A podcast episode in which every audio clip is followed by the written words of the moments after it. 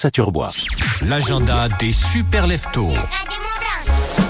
Allez, je vous donne rendez-vous donc ce mercredi à Chamonix. C'est le dernier moment pour profiter des journées portes ouvertes du Chamonix Hockey Club de 13h45 à 15h15 à la patinoire Richard Boson. L'entrée est libre, le matériel est surtout prêté. Bah voilà, vous allez pouvoir vous tester tout simplement au hockey sur glace, voir si euh, ça fait partie euh, voilà, de votre comment dire, de votre savoir-faire. Et si vous savez pas faire, bah, il y a des coachs qui seront là pour vous apprendre à patiner en avant, en arrière, tenir une crosse comme il faut. Enfin bref, c'est une super initiation. C'est gratuit. 13h45, 15h15, donc avec le Chamonix Hockey Club.